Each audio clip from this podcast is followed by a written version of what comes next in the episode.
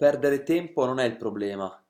Il problema è che perdere tempo significa perdere la propria vita.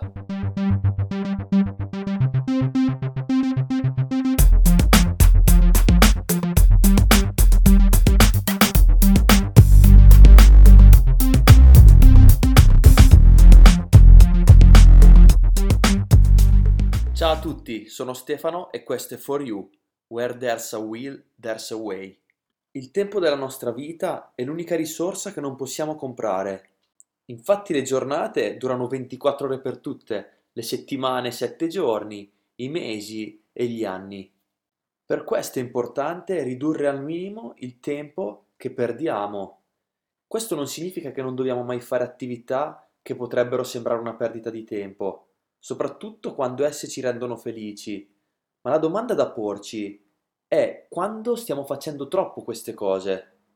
È importante capire se lo stiamo facendo per ricaricare le nostre energie e rilassarci, oppure come scusa per evitare di fare qualcosa di utile che però non ci va di fare. Ecco perché oggi voglio condividere con voi 5 consigli che mi sono stati utilissimi per riuscire a riorganizzare il mio tempo e poterlo gestire al meglio. Per me questa è sempre stata una cosa molto difficile, perché sono una persona che ama fare tantissime attività. Per questo motivo a volte mi capitava di concentrarmi a fare troppe cose che mi sono utili per quello che sono i miei obiettivi, le cose che voglio fare, eccetera, ma non dedicare poi nessun tempo a quello che è rilassarmi e staccare un attimo arrivando quindi a certi momenti in cui arrivi al limite e devi per forza poi dopo staccare e vai a finire poi dall'altra parte dove stacchi completamente e non fai più nulla di utile per quello che poi sono i tuoi obiettivi, per quello che ti sei prefissato. Ed ecco quindi questi 5 consigli che sono stati veramente utili per riuscire a riorganizzare al meglio il mio tempo e non arrivare più a queste situazioni. Il primo Sicuramente è quello di essere consapevoli di come impieghiamo il tempo ogni giorno e ogni settimana. Quindi il primo esercizio è fare un diario proprio prendendo nota di come impieghiamo il nostro tempo durante le giornate e sulla base settimanale. Questo serve per riuscire ad avere una visione più chiara di come perdiamo tempo in alcune attività e di come lo impieghiamo in altre attività e quindi poi riuscire a organizzare al meglio il proprio tempo in quanto è fondamentale soprattutto per chi vuole raggiungere degli obiettivi e deve riorganizzare al meglio le proprie attività per essere più produttivo, ma dedicare anche il giusto tempo per ricaricare le energie e rilassarsi.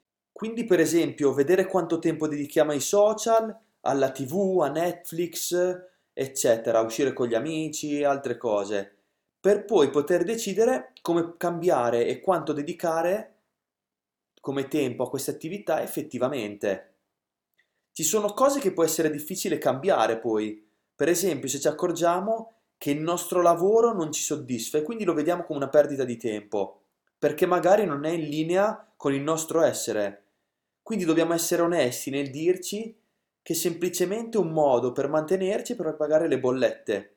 Quindi scegliere consapevolmente cosa fare, se attivarci per provare a cambiare lavoro oppure se rimanere sul nostro lavoro con questa consapevolezza sapendo che continuare a farlo ci porterà comunque a necessitare di più tempo per rilassarci, distrarci e divertirci, per controbilanciare comunque questo tempo che impieghiamo a lavoro che per noi è molto difficile. Quindi, primo esercizio, prendere nota di tutto questo per avere una visione più chiara e consapevole di ciò che facciamo e perché lo facciamo. Il secondo esercizio è quello di trasformare le cose che dobbiamo fare in cose che vogliamo fare. Cosa significa? Può capitare spesso che inizialmente, quando iniziamo a fare delle cose nuove, siamo eccitati e quindi le facciamo con molta voglia, ma con il tempo possiamo perdere questa voglia per noia, per monotonia e queste cose diventano un peso lentamente, perché abbiamo perso pian piano la consapevolezza del motivo per cui abbiamo iniziato a farle. Questo per me è sempre stata una delle mie maggiori difficoltà.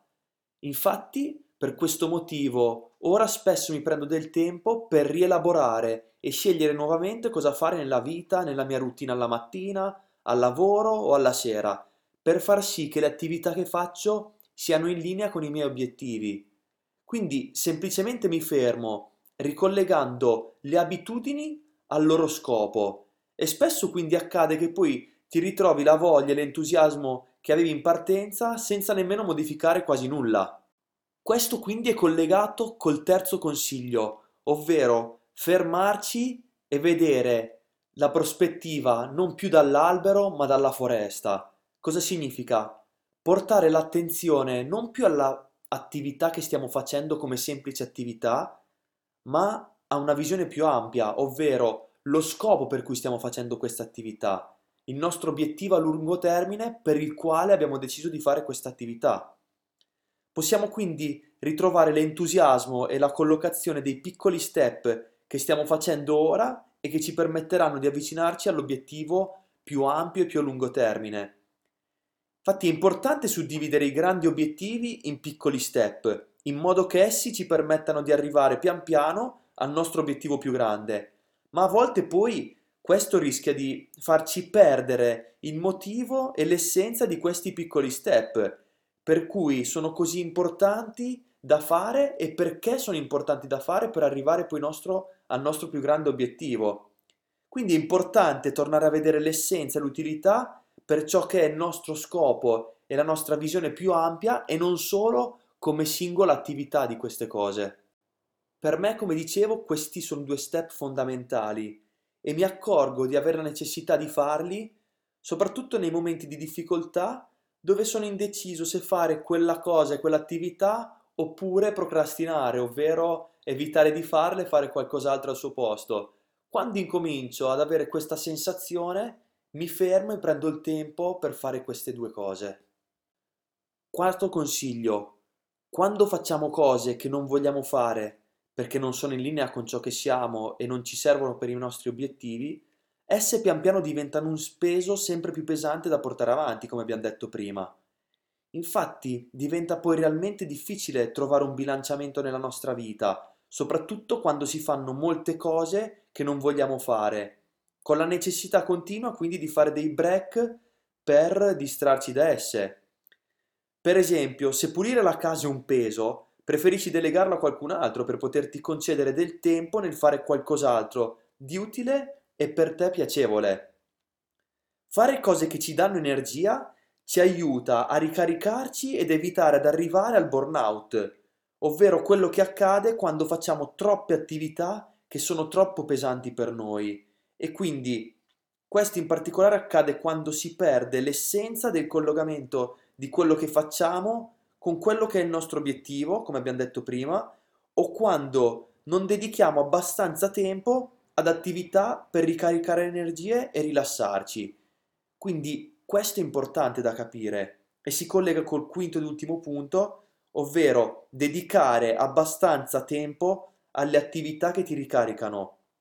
Ed è importante, soprattutto se sei una persona che non lo fa in maniera automatica, come me, ritagliarsi del tempo per dedicare il giusto spazio ad attività che ti servono per ricaricare le energie, per rilassarti e per ritornare ad essere sereno e in pace con te stesso.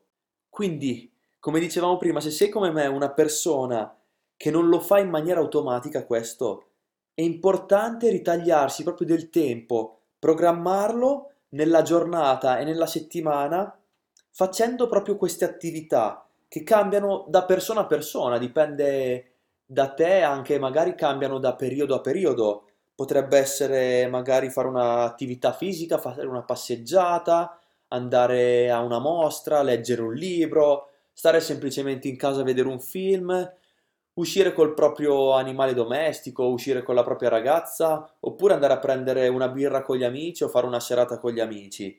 Non importa l'attività, l'importante è che essa ti sia utile per ricaricare le energie e per avere nuove energie, per andare avanti verso i tuoi nuovi obiettivi e fare quindi poi tutte anche quelle attività che possono risultare un po' più pesanti e controbilanciarle per avere comunque una vita bilanciata in questo. Perché quando la tua vita sarà bilanciata, utilizzerai il tuo tempo al meglio e sarai ancora più produttivo.